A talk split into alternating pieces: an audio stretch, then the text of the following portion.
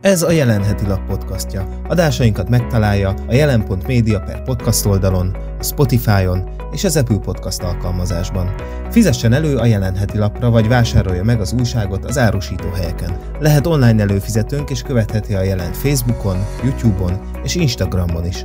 Munkánkat támogathatja a jelenmindenütt.hu oldalon keresztül. Az önök támogatásával készülhetett el ez a beszélgetés is. Sziasztok, ez itt a Jelenvaló 23. adása, és mai vendégünk Róna Péter, köztársasági elnök jelölt.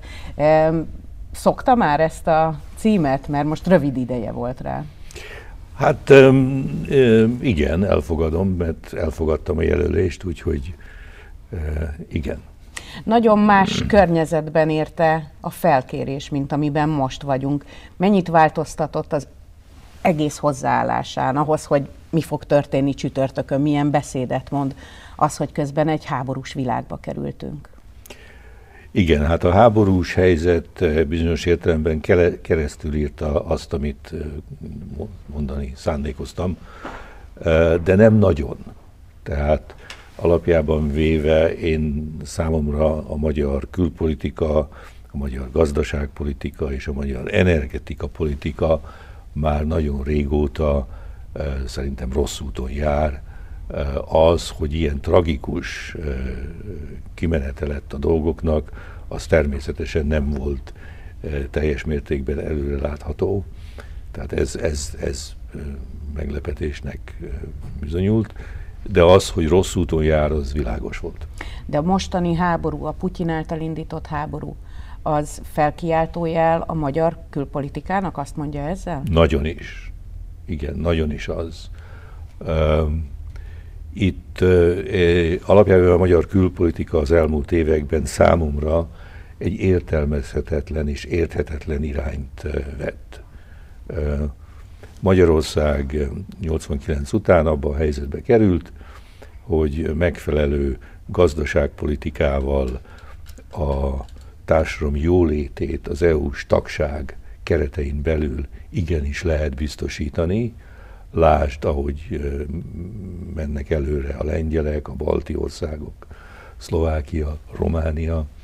Tehát, tehát van, van a jólét és a gyarapodás felé vezető út az EU-s tagságon belül, és a biztonságunkat pedig szavatolja a NATO, a NATO tagság. Na most ugye a magyar politika e, úgy döntött, hogy inkább sértegeti az EU-t, inkább kifogásolja az EU-t az égvilágon mindennel, amivel kifogásolni tudja, és inkább e, kerékkötője a NATO biztonságpolitikájának, mint annak építő tagja. E, tehát ezt a két óriási történelmi lehetőséget már évekkel ezelőtt elkezdtük csorbítani.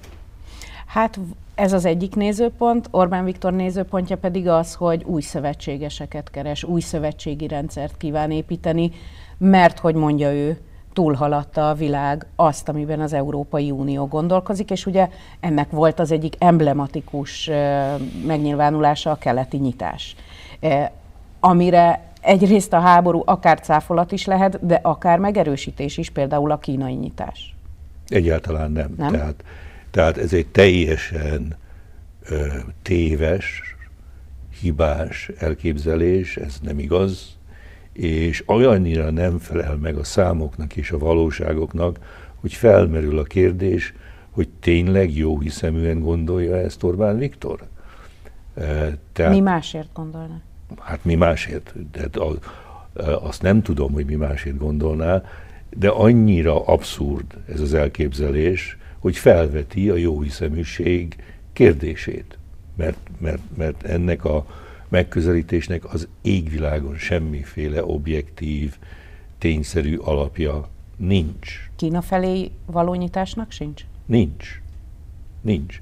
Kína ez egy egészen más világ, a Kínával kapcsolatos kereskedelemből nem lett semmi, mai napig, nyitásból nem lett semmi, és az, hogy a magyar adófizetők pénzéből építsünk egy vasútvonalat, aminek, amiből a magyar nemzetgazdaság semmiféle hasznot nem, nyúl, nem fog húzni, ezzel szemben terheljük az adósságállományunkat egy hatalmas összeggel a kínaiak javára, aztán már egy teljesen egy, egy e, e, elképesztő e, gondolat. A másik ilyen nagy hitelfelvétel, vagy akár tehertétel, az ugye pont Paks 2, Igen. amit most az ellenzék felvetett, hogy azonnal fel kellene mondani. Ugye látjuk egyébként a film példát, ők a háború kitörése után második nap a hasonló atomerőmű építésüket, amit a Rosszatom épített, visszamondtak.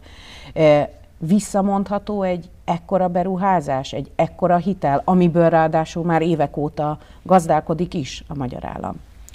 Ö, nincs mese, Paks 2 nem fog megépülni. Nem fog. Nem fog. Nagyon egyszerű. És ezt tudomásul kell venni. Na most, mielőtt siránkoznánk Paks 2 miatt, én támogatom az atomenergiás elképzeléseket, de a rossz atom technológiája már egy elavult technológia. Nem erről szól a modern atomerőmű technológiája, hanem a mini atomerőművekről, kisméretű atomerőművekről és sokból, amit úgy lehet összerakni, hogy össze lehet ezeket hangolni a napenergiával, a szélenergiával, más energiaforrásokkal megfelelő módon. Biztonságosabb és sokkal olcsóbb, tehát sokkal hatékonyabb az kisebb atomerőműveknek a, az építése. Ilyen technológiájuk van az amerikaiaknak, a briteknek, a japánoknak, a franciáknak, tehát a világpiacon itt bőven van ilyen, ilyen kínálat. Miért mondja ilyen határozottan, hogy nem fog megépülni, amikor láthatóan a magyar kormány nem akar ebből engedni? Hát lehet, hogy megépül, de ahhoz, hogy megépüljön, ki kell lépnünk a NATO-ból és az Európai Unióból. Tehát azt mondja, hogy mert ugyan volt most egy szankció, amiben a rosszatom meg Így is van. van nevezve. És a bank is. hogy az odáig fog menni, hogy egyszerűen, ha valaki a rosszatommal üzletel, az nem lehet EU és NATO tag. Így van. Ön látja annak a kockázatát? Múlt hogy igen? Biden uh, State of the Union beszéd, ezt teljesen világosá tette. Ön látja annak a valós kockázatát, hogy Orbán Viktor inkább ezt válassza, mint hogy bent maradjon egy népszavazással eldöntött védelmi és szövetségi rendszerben? Én szerintem ez a kockázat létezik, igen. De a józanész ennek ellent mondana, nem? De hát a józanész ennek az egész politikának ellent mondott évekkel ezelőtt. Tehát ez egy teljesen irracionális politika, aminek nem volt semmiféle tárgyi háttere. Tehát a keleti nyitásnak ha valaki ilyen politikát akar folytatni, akkor nézzen utána, hogy miből is állna össze ez az úgynevezett keleti nyitás. Igen, ugyanakkor azért 12 év politikája pont egyébként most a háború alatt mutatja meg, hogy egy szinte a 90-es évek vagy a rendszerváltás után russzofób társadalomból létrehozott egy Putyint szerető társadalmat Orbán Viktor. Tehát, hogyha megnézi ön most a közösségi oldalakat, akkor lehet, hogy európai országok közül nagyon kevésben fog ennyi támogató kommentet találni az orosz invázió mellett. Ez kétségtelenül így van, ez rendkívül sajnálatos, nagyon szomorú.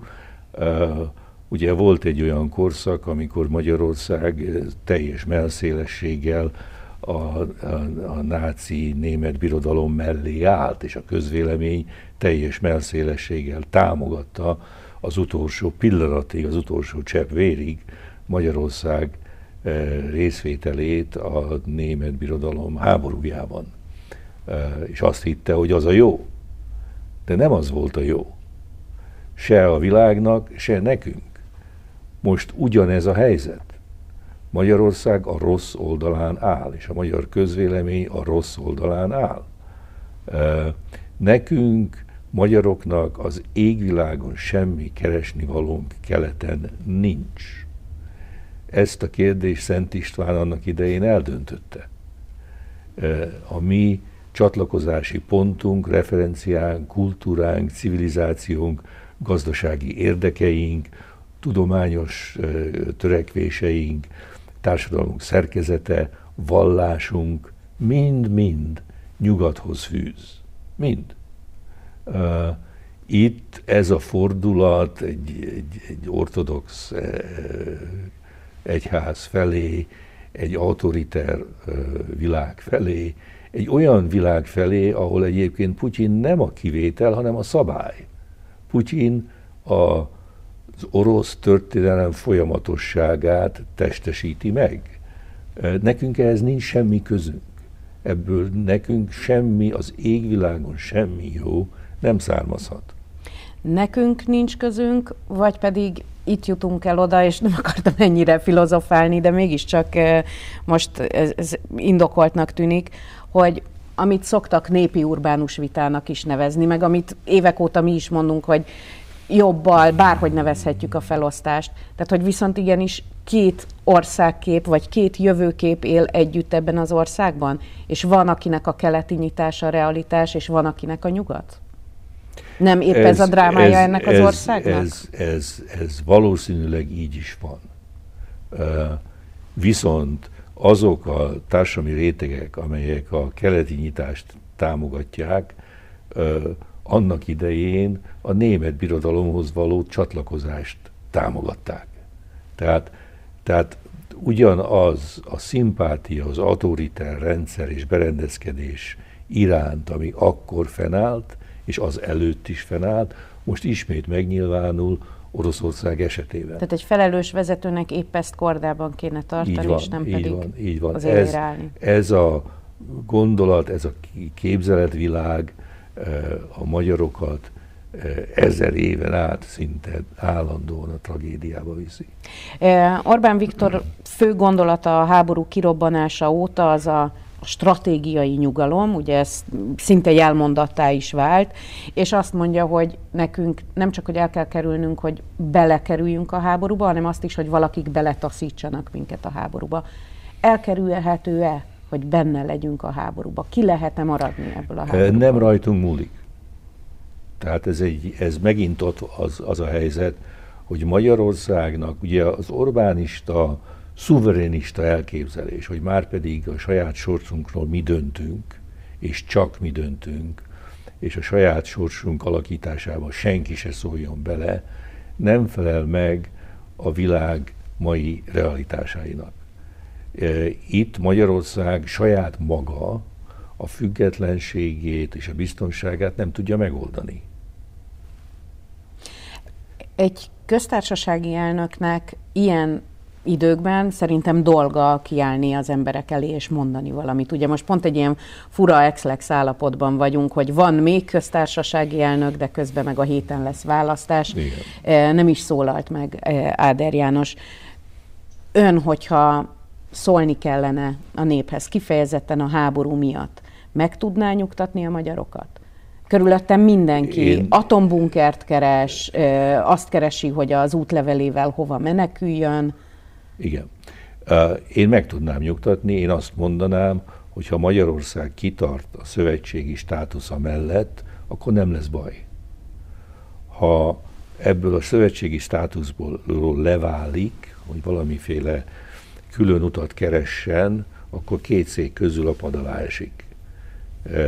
Tehát Oroszországnak nincs meg az a képessége és ereje, hogy a NATO-val, a nyugati világgal szembeszálljon.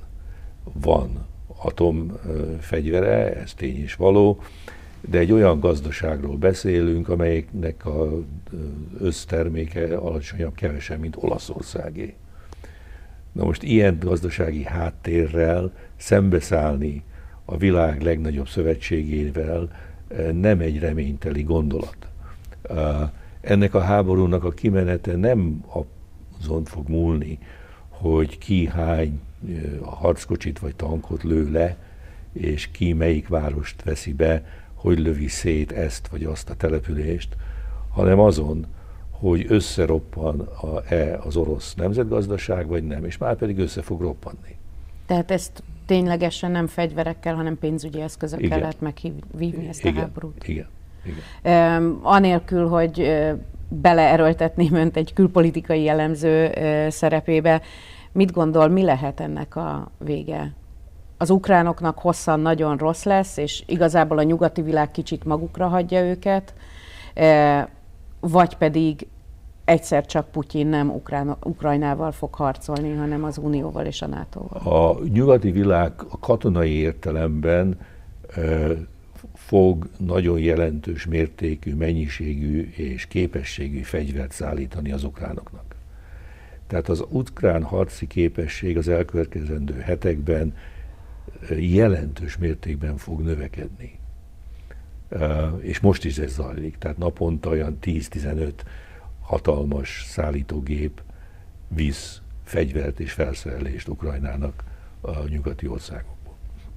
Tehát a katonai ellenállás egyáltalán nem reménytelen uh-huh. az ukránok részéről, mint ahogy az elmúlt napok is bizonyították és bemutatták. Ugyanakkor rengeteget fognak szenvedni, mert Oroszország most már belátta, hogy hagyományos, a nemzetközi szerződéseknek megfelelő hadviseléssel nem tudja legyőzni az ukránokat. Tehát azt fogja csinálni, mint Grózniban csinálta, szétlövi a városokat, a civileket, abban a reményben, hogy ezzel az ellenállásokat megadásra kényszeríti. Megadásra kényszeríti. Ja, tehát ez, ez az egyik.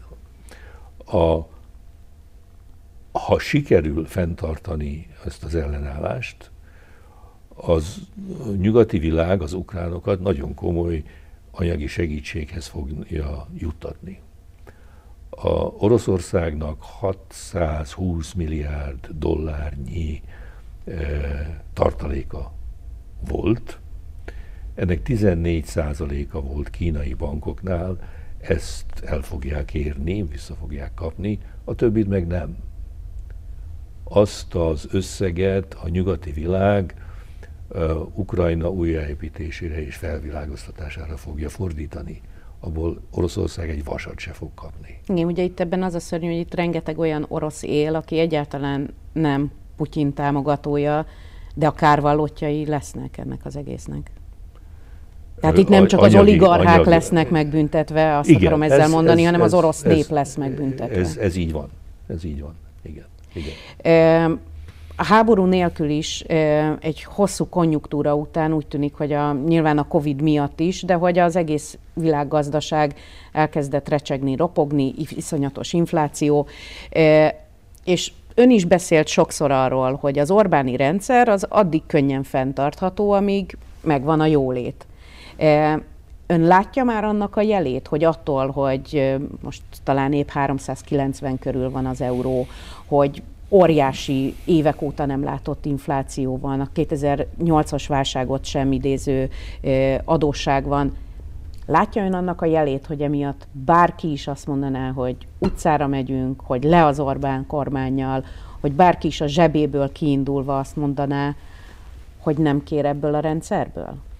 Én azt látom, hogy az események nagyon gyorsan jönnek egyik a másik után. Tehát egy olyan világ van kialakulóban, amire a közvélemény nincs felkészülve, és nem igazán tudja hova tenni.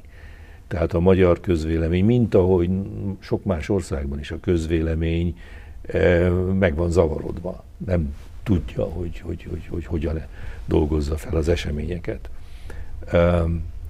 A gazdasági helyzet romlásának az éle idén tavasszal azért már jelentkezett, tehát az élelmiszerárak robbanása, stb.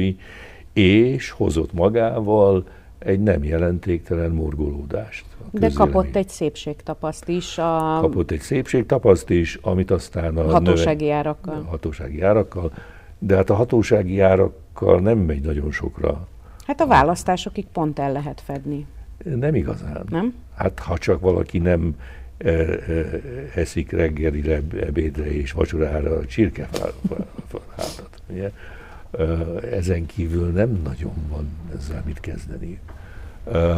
Tehát én, én azt látom, hogy most már a forint, ugye, hát, mielőtt hozzákezdtünk volna a beszélgetéshez, jóval 390 fölött volt az árfolyam.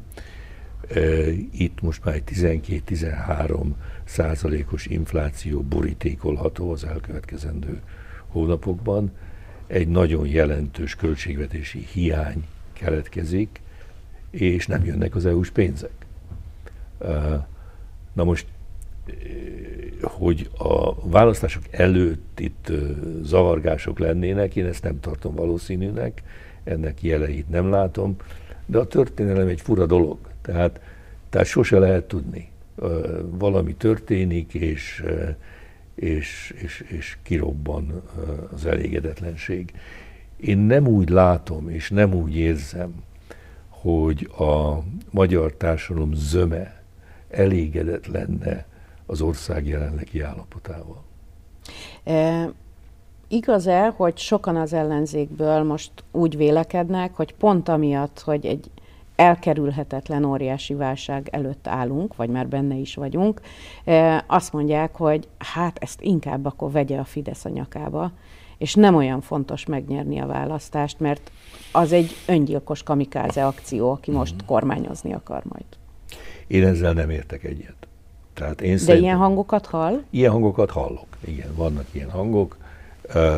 Én ebben a, ez a hozzáálláshoz nekem nincs sok közöm. Hát én elvállaltam ezt a jelölést, annak ellenére, hogy nagyon nem valószínű, hogy engem megválasztanának köztársasági elnöknek. De, de én nem, azzal, nem azért vállaltam el, mert nem leszek köztársasági elnök, hanem azért, mert van elképzelésem, hogy mit kellene tennie egy köztársasági elnöknek. Na most egy hazájáért felelős politikus nem mondhatja azt, hogy a rosszra bízom a honfitársaim sorsát azért, hogy legyen még rosszabb, és akkor, és akkor ez a rossz valahogy majd meg fog bukni. Nem. Ezzel szembe kell nézni, ezt meg kell oldani, ezt, ezt meg lehet oldani, tehát ez egyáltalán nem reménytelen, ebben az értelemben nehéz lesz, de, de meg lehet oldani, ebből a helyzetből ki lehet mászni, van lehetőség egy másfajta külpolitika és gazdaságpolitika és energiapolitika megfogalmazására és kivitelezésére, meg kell csinálni. És meg kell nyerni a társadalom bizalmát ahhoz, hogy ebből valami legyen. Az elmúlt, hát talán három hete tudjuk, hogy ön jelölt. Nem elpazarolt három hét abban az értelemben, hogy ezt például, amit most itt elmondott nekem, ezt sok helyen elmondhatta volna három hétig, hogyha aktívan beleáll a kampányban. Ez nem merült fel, hogy aktívan um, beleálljon? Az, hogy aktívan beleálljak abban az értelemben, hogy menjek és társam előtt mondjak beszédeket, ez nem merült fel. Azért, hogy ez a 15 perc az annyira üssön, vagy? Nem tudom, én semmiféleképp sem tolakodtam. Uh-huh. Volt, aki engem felkért ilyen eseményre, Szél Bernadett például okáért, amit természetesen vállaltam is. Tehát nem, nem arról volt szó, hogy én ettől elzárkóztam uh-huh. volna, senkit se utasítottam el, senkitnek sem mondtam nemet. Aki engem megkeresett, mint, mint ön is, azt mondtam, hogy igen, és eljöttem, és mondom. Tehát nem, ez nem rajta múlik. Hogy aztán a hat ellenzéki párt egyike vagy másika, vagy az egész csoport ezen hogy gondolkozik, ez, ez az ő dolguk, nem az enyém. Ön csak az úgymond biztosan sikertelen köztársasági elnök jelölést vállalta, vagy ha bármi történne, és ön mégis köztársasági elnök lenne, azt is vállalná? Azt is vállalnám. Nem, az számomra erkölcsileg elfogadhatatlan lett volna, hogy én csak azért vállaljam, mert nem lesz belőle semmi. Az ez egy nagyon komolytalan és cinikus megközelítés, és ez nem az én stílusom. Az, hogy ennek mi a valószínűsége, az egy dolog. De az, hogy én ezt komolyan veszem, és a tisztséghez méltó formában és tartalommal próbálok viszonyulni, azt én a felelősségemnek tartom. Az gyakorlatilag készpénzként került a médiába, hogy ön úgy került jelöltségre, hogy a Jobbik megfúrta Iványi Gábort azért, mert hogy Iványi Gábor korábban rosszat mondott a Jobbikra, talán lenáciszta őket, ez volt a konkrét probléma, és hogy ezért került ki Iványi Gábor a képletből. Önben felmerült, hogy emiatt ne vállalja? Hát elsősorban én, amikor ezek a beszélgetések a hat párt között folytak, én nem voltam jelen. De nyilván ez az információ önhöz is eljutott, mert ezt széles hát körbe én ilyen publikálták. Inf- én ilyen információt a hat párt egyikétől sem kaptam. Uh-huh. Engem igaz, hogy a Jobbik, illetve az LMP megkeresett, mint egy most már 6-7 héttel ezelőtt, egy, egy beszélgetésben, ahol nem ez volt a fő téma, de felvetődött, hogy ha hát tényleg, hogyha úgy alakul, akkor ezt vállalnám, és én azt mondtam, hogy igen, vállalnám. Ön ismeri Iványi Gábor személyesen? Én futólagosan találkoztam vele egy ilyen tévé stúdióban, de egyébként nem, nem ismerem. E, mennyi... Bocsásson meg, igen? hogy befejezzem akkor Bocsánat, ezt, a, igen. ezt a kérdést, hogy zárjuk le. Uh, aztán sok négy-öt héten át nem történt semmi. És nem tudom, hogy közben milyen beszélgetések folytak. Én akkor azt mondtam, hogy én akkor vállalom ezt, hogyha a hat párt egybehangzóan engem kíván jelölni. Mielőtt még ez nyilvánosságra kellett volna pár nappal, megint jelentkezett ebben az esetben a Jobbik, hogy akkor ezt megerősíteném-e vagy sem, és akkor megerősítettem. És akkor jött ez a beszélgetése, a tárgyalása a hat pártnak, aminek a végén Márkizaj Péter felhívott, hogy a hat, párt egybehangzóan engem kíván jelölni. És hogy akkor vállalom, ez most egy formális, hivatalos felkérés, és azt mondtam, hogy vállalom. Na most, hogy közben ott azokban a beszélgetésekben mi hangzott el, én ezt nem tudom. Uh-huh. És arra, hogy a sajtóba mi lett kiszivárogtatva, ki által, milyen formában, erre nem tudok nagyon sokat adni. Nekem az volt a feltételem, hogy a hat párt egybehangzóan jelöl, akkor elfogadom. Ugye? És amikor ez a dolog kialakult, amikor ezek hírek kijöttek, én jeleztem a hat párt felé, hogyha meggondol, ha azt szeretnék, hogy meggondolják magukat, és inkább Iványi Gábort jelölnék, én minden ellenérzés nélkül örömmel visszalépek. Tehát ez, uh-huh. ebből, ebből nincs harag, vagy, vagy valami ilyesmi. És erre azt mondták, hogy szó se lehet róla. E, azt Ugye itt két világképről is beszélünk egyébként, hiszen egy, egy lelkész, aki évtizedek óta a legeslegelesettebbekkel foglalkozik, és egy egyetemi professzor, aki bankvezér volt, és egy bankár. Azért ez két nagyon eltérő világkép. Ön tudja, hogy miért ez a világkép jött ki végül győztesként? Ö, nem mondanám, hogy tudom. Ö, és nem is bocsátkoznék ezzel kapcsolatban a feltételezésekbe. Ez, ezt nem nekem kellene megmondani. Akkor azt kérdezem, hogy ön ezt milyen világkép, akkor így kérdezem, milyen világképet képvisel?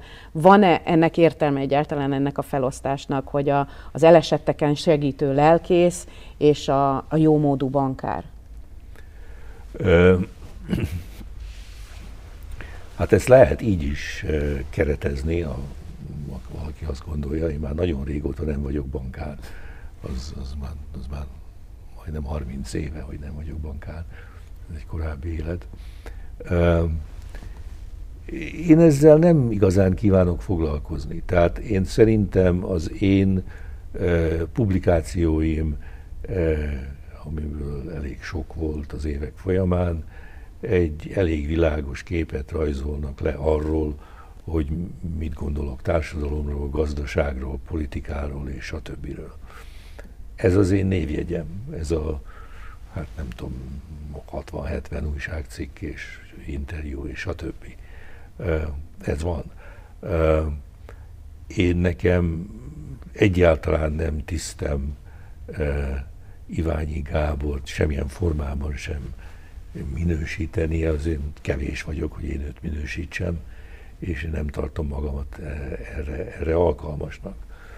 Azt értem, hogy, a, hogy Iványi Gábor erkölcsi e, e,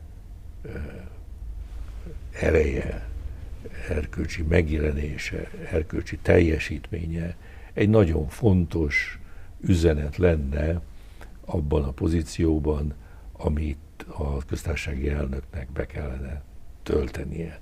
Tehát rendelkezik egy nagyon nagy méretű és nagy súlyú erkölcsi tartalommal és jelentéssel eh, Iványi Gábor. Azt is lehet mondani, hogy a köztársasági elnök szerepe nem csak erről szól. Tehát azért a köztársasági elnöknek sok más egyéb dolga van, mint sem, mint, mint ennek az erkölcsi uh-huh. erőnek a, a megjelenítése. Én szerintem mind a két elképzelésnek van valóság és igazság tartalma. Uh, és mint mondom, nem, egyáltalán nem tisztem, hogy ez most én ezt az egyiket ócsároljam a másik javára, vagy vice versa. De azt nem is vártam. Igen. Ez, ez így alakult. Én úgy éreztem, hogy ha van egy ilyen felkérés, akkor nekem kötelességem arra pozitívan válaszolni. Pozitívan válaszoltam. Volt, akinek ez nem tetszett, és van, akinek ez nagyon nem tetszik.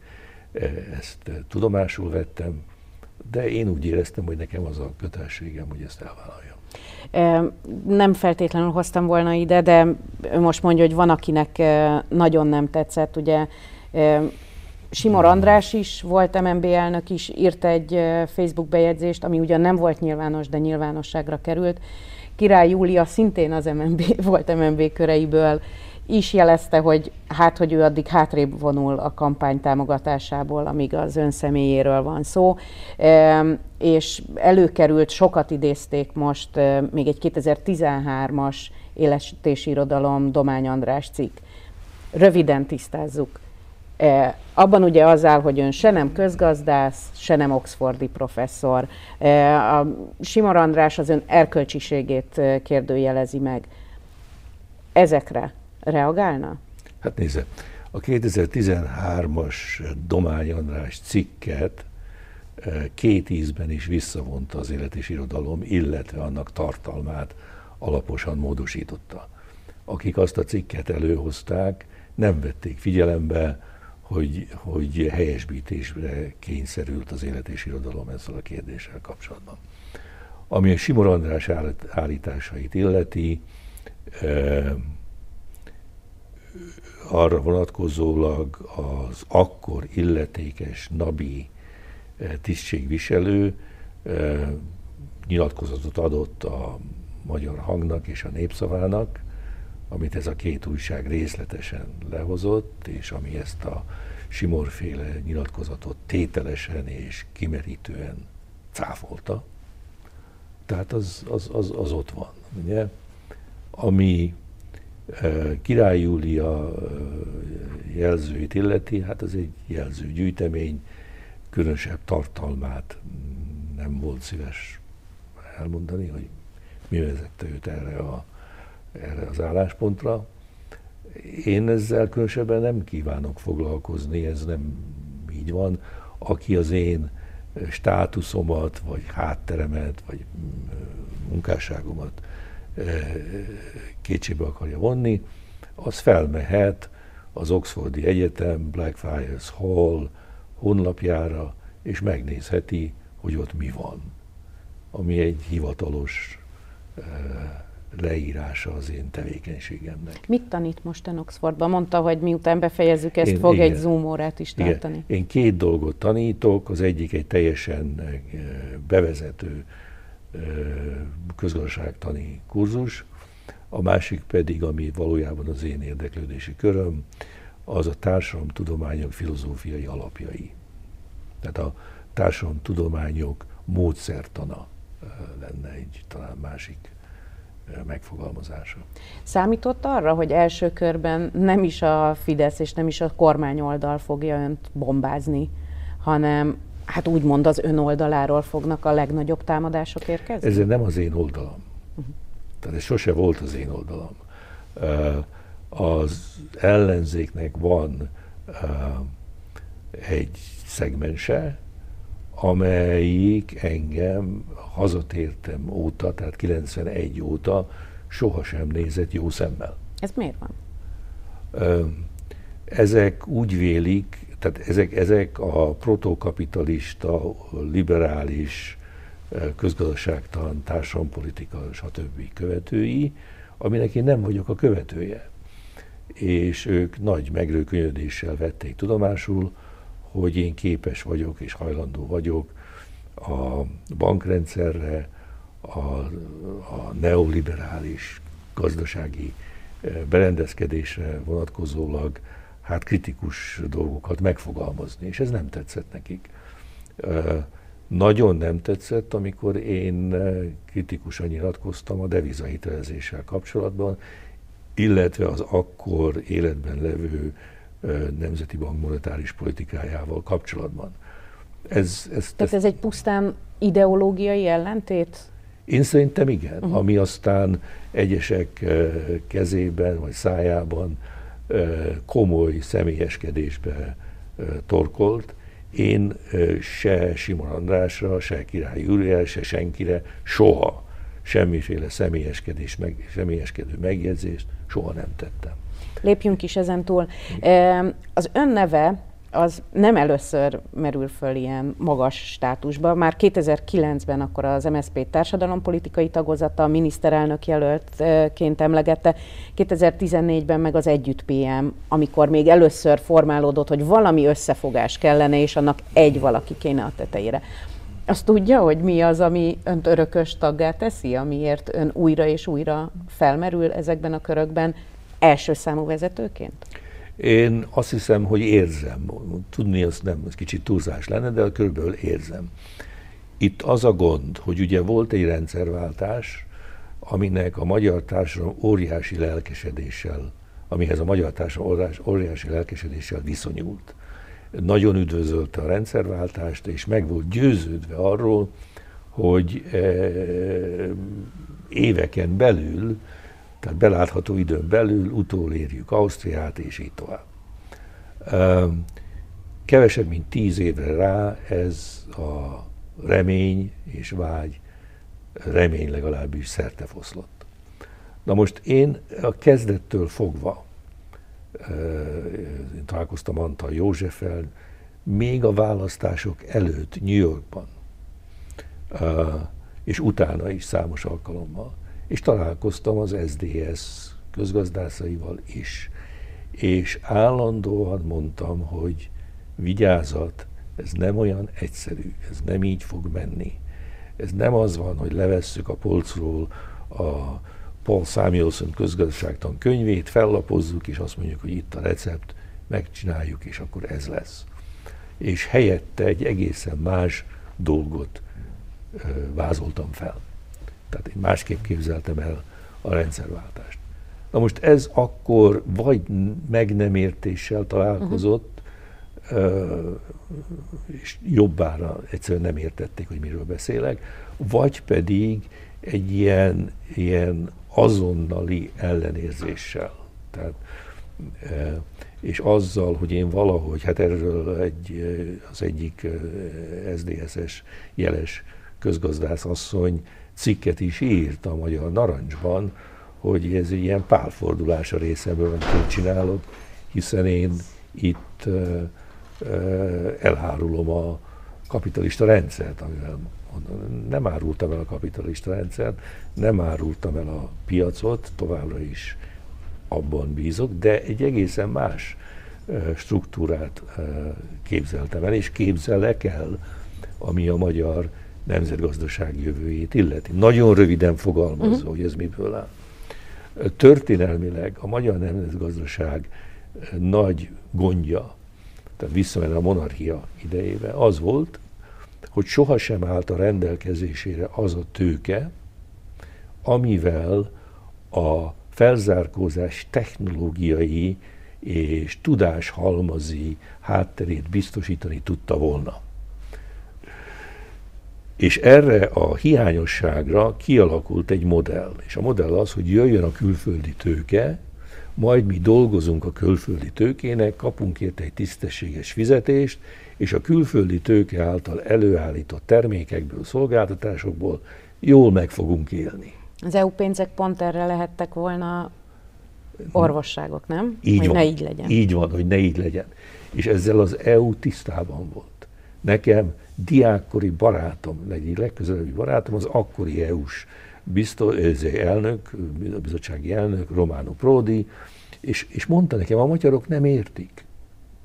Tehát, tehát mondta, nem értik, hogy mi mit szeretnénk látni, és olyasmivel foglalkoznak, ami nem jó. Tehát ő, ő, ő teljesen egyetértett velem, hogy a feladat az, hogy létrehozzunk egy olyan tőkét, amit arra fordítunk, hogy a technológiai és tudás alapú képességeinket egy sokkal magasabb szintre emeljük, annak érdekében, hogy sokkal magasabb hozzáadott értékű termékeket, gazdasági szerkezetet tudjunk létrehozni. Ezt elméletben azért sokan elmondták, hogy jó lenne, hogyha igen, tehát most leegyszerűsítve nem egy összeszerelő ország lennénk, igen. nem a multik kiszolgálója lennénk, igen. nem a, nem a németeknek igen. lennénk igen. egy előállító. Mégis miért nem valósult meg? Mert elméletben azért ezt régóta halljuk. De, és aztán, amikor bejönnek az uniós pénzek, nem az történik. Nem az történik, ugye? Tehát, de, de ez egy nagyon régi, tehát ez, ez így volt a Horti rendszer alatt, és így volt e, még a KGST korszakban is. Az okát ön már érti? E, értem, igen, igen. Van egy lob, lobby érdek, ami nagyon erős, nagyon erős, és az fenntartja ezt a szerkezetet. Tehát nem enged. És a, másik oldal, amelyiknek igazán nagyon nagy érdeke lenne, hogy ezt a változást létrehozza, nem, nem igazán érti, nem, nem, nem támogatja. Nem, tehát, tehát itt, van, itt van ugye az elméleti vita közöttem és a volt SZDSZ-esek között, hogy ők azt hiszik, hogy a tőke képes a világot, a piacot, a gazdaságot és a társadalmat rendezni. Én ezt nem hiszem. Én azt hiszem, hogy a tudás képes a világot, a társadalmat, stb. gazdaságot rendezni, és a tőke csatlakozik a tudáshoz, és nem a tudás a tőkéhez. Tehát, tehát, tehát ez, egy, ez egy teljesen alapvető filozófiai és, és erkölcsi, er, nagyon fontos erkölcsi külön, áthidalhatatlan uh-huh. különbség. Ehhez képest most mióta ön elvállalta a köztársasági elnök jelöltséget, a kormány közeli médiában ön úgy szerepel, mint az IMF csatlósa, aki az országot ki akarta árusítani, aki mai napig inkább az IMF-ből élne, mint bármi másból. Szóval, hogy ön egyébként meg a kormány oldalról megkapja azt a bilogot, ami ezek szerint a másik oldalról meg pont nem érvényes önre. Igen. Igen. Tehát, na most, ami az IMF-et illeti, én nem vagyok különösebben szoros kapcsolatban az IMF-fel. Az IMF-nek a politikája számomra, és ezt meg is írtam számos alkalommal, alkalmatlan volt, tehát a fejlődő országok irányában folytatott politikája nem volt jó. Ehhez képest most ön úgy szerepel, nem tudom, hogy látta-e, hogy van egy fotó, amin Gyurcsány Ferenc és ön együtt tárgyal az IMF delegációjával. Ilyen, hogy... fotó, ilyen fotó nincs. Tehát ekkor, ha ilyen fotót publikálnak, ez a fotó egy hamisítvány. Igen? Igen, ilyen, ilyen nincs. Ön nem szerepelt az IMF-fel való tárgyalási nem. delegációba tanácsadóként sem? Nem, nem. Engem a Gyurcsány kormány egyik tisztségviselője felhívott egy teljesen technikai jellegű kérdéssel kapcsolatban az IMF-re vonatkozólag, amire én a telefonban választottam. Ez volt az én teljes IMF-fel kapcsolatos tanácsadásomnak a, a, a terjedelme. Ez egy fontos hír, mert mondom, most az elmúlt napokban önt kifejezetten ezzel... Ez, ez, nem, ez nem igaz.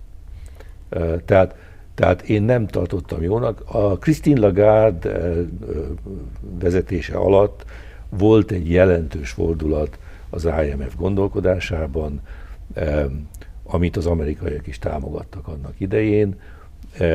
Ennek a szakmai háttere, tehát az amerikai közgazdászok, akik ezt elősegítették, azokkal ilyen professzionális alapon volt némi kapcsolatom, de az IMF-fel soha. Tehát én nem, ez, ez egy alaptalan dolog. Ennek ellenére én a, a kormányt és a kormány sajtót óvatosságra inteném, mert nem tartom kizártnak, hogy nagyon rövid időn belül az IMF segítségére fogunk szorulni. Tehát, hogyha a kínai és az orosz hitel eltűnik egyszer csak, akkor nem tudunk más csinálni. Vagy mire gondol? Igen. Hm. Igen. De hát se a kínai, se az orosz hitel nem segíti ki a magyar nemzetgazdaságot abból a kátyúból, amiben most beleesett. Elvileg ugye van egy jó nagy adag uniós pénz, ami arra vár, hogy egyszer csak ide érkezzen. Mi kell ahhoz, hogy mind a, a segélyalapból kapott pénz, mind pedig a rendes 7 éves költségvetés pénze az ide érkezzen? Az Orbán kormánynak és az ellenzéknek is azonnal tárgyalást, most, azonnal, holnap reggel tárgyalást kellene indítani az Európai Unióval, azzal kapcsolatban, hogy mégis milyen feltételek között tudják ezeket a pénzeket. Hát az nagyon zárni. világos, a jogállamisági feltételeket teljesíteni és, kell. És teljesíteni kell. És az ugye bent volt az egyenes beszédben, és azt mondta, hogy biztos forrásból tudja, hogy nem jön egy fillér se. Ebben az, ebben az állapotban nem jön egy fillér se. Tehát ugye a, a, a bíróság meghozta az ítéletét, uh-huh. Ezen nincs mit vitatkozni. Az Európai Unió világossá tette, hogy mik a feltételek. Ha ezeket a magyar állam elfogadja, akkor lehet szó, hogy a tanács megszavazza, hogy folyósítás történik. De az Orbán Viktor teljes 12 éven keresztül felépített politikájának a feladása lenne. Igen. El tudja képzelni, hogy Orbán Viktor ezt megteszi? Én nem tudom elképzelni, de ez nem érdekes. Az Európai Unió szempontja, tehát teljesen mindegy. Ez a magyar válaszopolgároknak a feladata ennek a kérdésnek az eldöntése. Az, hogy az Európai Unió a jelenlegi körülmények között a jelenlegi állapotban nem fog pénzt folyosítani, ez teljesen egyértelmű, ez lehetetlen. Tehát ez kizárt dolog. Ez, ez, ez az ATV műsorvezetőjének nagy meglőkönyödést és meglepetést okozott, amikor ezt mondtam. Nem értem, hogy mi itt a meglepetés. Tehát teljesen világos, hogy ott vannak a feltételek, amelyeket Magyarországnak teljesíteni kell, ahhoz, hogy ezek a pénzek megjöjjenek, és ha nem teljesíti, nem fog jönni a pénz. Hát nincs mozgástér.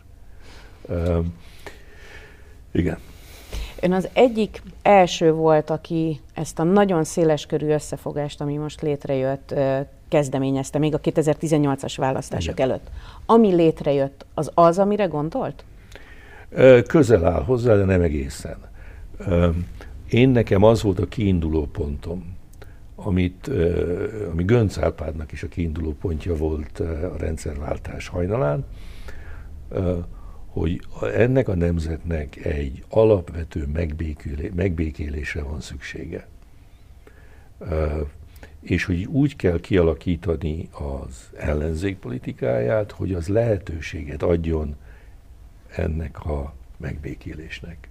Úgy viselkedni, úgy beszélni, olyan programokat előállítani, amelynek a társadalom legszélesebb rétege részese lehet.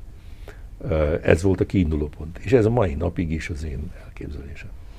Márkizai Péter miniszterelnök jelölt ezt lefedi ön szerint? Nem tudom. Remélhetőleg igen.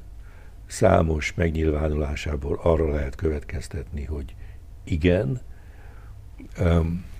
Ugyanakkor én Gönc Árpádban ezt a mélységes meggyőződést éreztem. Én nekem az a megtiszteltetés jutott, hogy amikor őt megválasztotta a Magyar Országgyűlés, ő történetesen New Yorkban tartózkodott, és ott egy hotelban az ő lakosztályán találkoztam vele az ő kérésére, és egy nagyon-nagyon számomra nagyon mély benyomás keltő beszélgetést folytattunk, és azután számos alkalommal találkoztunk, ő volt szíves eljönni a 60. születésnapomra, tehát, és, és én éreztem benne egy, egyrészt egy igazi hazaszeretetet, és egy ember szeretet.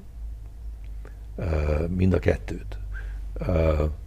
És, és tehát, tehát most én a Márki Zajban, mint politikusban érzem, hogy ő ezt szeretné, de valahogy ez nem egészen olyan, mint amit éreztem Gönc Árpádból. Tehát ez egy kicsit, ez egy kicsit más. Mit jelent önnek a nemzet fogalma? Ugye elvileg a köztársasági elnök az a teljes nemzet egységét testesíti meg. Mit gondol ön erről? Hát én erről azt gondolom, hogy egy nemzet ö, a sokaságból áll össze. Ö, az emberek különbözőek, mindenki sajátos, mindenki csodálatos, mindenki értékes, mindenki olyan, amilyen, és ugyanakkor van egy nemzetben olyan történelmi emlékezet, olyan kultúra és civilizáció, és olyan társadalmi szabályhalmaz, ami az esetleges surlódások és ellentétek kezelésére alkalmas, ami képes arra, hogy a különbözetet elfogadjuk, és ugyanakkor együtt lépjünk előre. Tehát ez, ez, ez, ez, ez a nemzet. Ez Mit a jelent önnek magyarnak lenni? Magyarnak, mint... mint Mit jelent magyar? Mit jelent az, hogy, hogy ön nem, nem világpolgár, vagy lehet, hogy világpolgár, ezt majd akkor megválaszolja, igen, hanem ön igen, magyar. Igen, igen. Én, az én számomra a, a magyar uh, tudat, a magyar civilizáció, a magyar kultúra lényege az, hogy miközben mi igenis a nyugat részesei vagyunk, mi sajátosak vagyunk. Tehát vannak ennek az országnak olyan sajátos vonásai, amelyek más országban nem fedezhetők, nem találhatók. Egy. Van egy alapvető ellentmondás bennünk. Mi igenis tudunk szeretni. És a magyarok egyik jellegzetessége ez a szeretet. Erre képesek vagyunk. És ugyanakkor képesek vagyunk gyűlölni.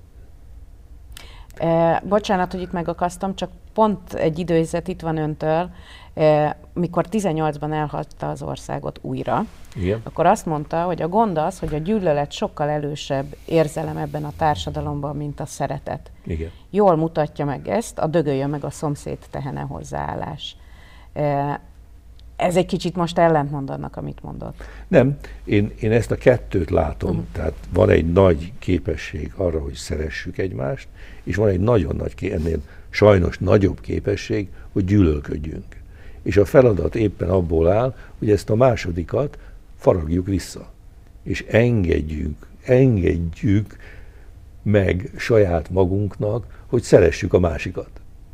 Tehát csak engedjük hogy legyen, mert, mert szerintem ez bennünk van. Tehát én nagyon érzem mind a kettőt.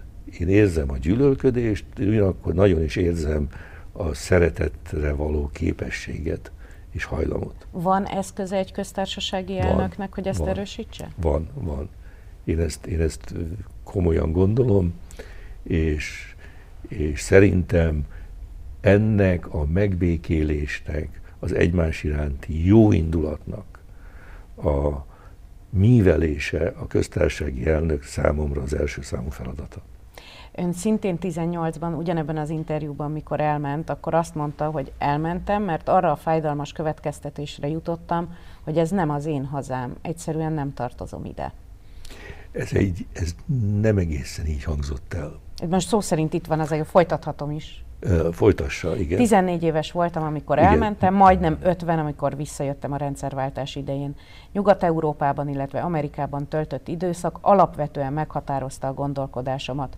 Azt a világot, amely markánsan a Fidesz hatalomra jutását követően bontakozott ki, igazi magyarnak, magyar világnak tekintem. Tehát nézetem szerint Orbán Viktor ebből a szempontból nagyon hiteles magyar politikus, aki hordozója a markáns magyar kulturális szellemi erkölcsi hagyománynak ismeri a magyarok valódi gondolkodásmódját, lelkét, ezért sikeres. Aki ezt kétli, hallgasson meg egy Orbán beszédet. Orbán Viktor a magyar társadalom hű önarcképe, amelyet a társadalom nagy része magáinak val, de én nem. Ez így van. Most a pontos idézet, ez, ez nem volt az első mondat, nem pontos. A pontos idézet az volt, hogy ez az én hazám, de nem az én világom. akkor ezt majd a szer, az újság szerkesztőin számon kérem. Már, már egyszer számon kértem. Igen? Igen. Tehát, tehát e, pontos idézet, és ez egy nagyon végig gondolt uh-huh. mondat volt, ez az én hazám, de nem az én világom. És ezzel azt akartam mondani, és azt is mondom a mai napig, hogy az a világ, ami az Orbán kormány alatt létrejött, nem az én világom. És fájdalom, de elismerem, hogy Orbánnak sikerült létrehozni, mint ahogy ön is mondta, egy ö, orosz barát, ö, nyugattól eltávolodó, stb. Társadalmat, amelyik őt nagyon nagyra tartja és követi. Tehát, és ez, ez a ö, ö, gondolkodásmód, ez a hozzáállás ö, szerintem nem csak arról van szó, hogy nem az én világom, hanem arról, hogy nagyon komoly, tragikus következményekkel járt már számos alkalommal történelmünk alatt, és járni jár is most. E, most mi egy órája beszélgetünk lassan. Ennek a parlamentben három nap múlva 15 perce lesz. Mire elég az a 15 perc? Hát ez majd kiderül. Kész van már a beszéd? Kész. Egyedül írta? Igen. Kaptam javaslatokat, kaptam egy nagyon értékes ilyen szövegszerkesztő, meg nyelvtan, meg ilyen segítséget, hálásan köszönök, de én írtam, igen. Én írtam. Ennek az eszenciája lesz, amit most hallottunk? Nagyjából igen. Nagyjából igen. Gondol ön valamit Novák Katalinról, vetélytársáról? Hát nézze, én Novák Katalint nem ismerem, nem találkoztam vele, és nagyon sokat nem, nem tudok róla. Azt mondanám vele kapcsolatban, hogy a családpolitika a Fidesz összes politikai, politikája közül az, az amit én leginkább kép, kész vagyok támogatni, és ez a politika az ő nevéhez fűződik. Tehát ő vitte ezt a tárcát, és, mint mondom, szerintem az összes politikai kezdeményezés közül ez a leginkább elfogadható és a leginkább sikeres a Fidesz kormány idejében. Ha nem választanák meg valamilyen oknál fogva önt csütörtökön köztársasági elnöknek, ne haragudjon, hogy mosolygok ezen egyáltalán, e, akkor utána bármilyen aktív politikai szerepet vállalna? Ez még nem merült fel, e, én ezt nem tartom valószínűnek. Tehát nézze, ugye ez úgy alakult kezdettől fogva, hogy én nem tartozom sehova tehát politikailag és egyéb sok szempontból én anyagilag nem függök ettől az országtól, tehát az én anyagi helyzetemet teljesen független. A világom sokoldalú, tehát nem csak itt vagyok, hanem Angliában is.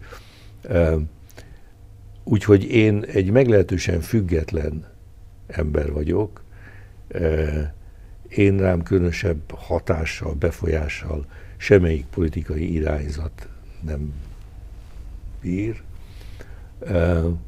Én nem látok okot arra, hogy én ezen változtassak.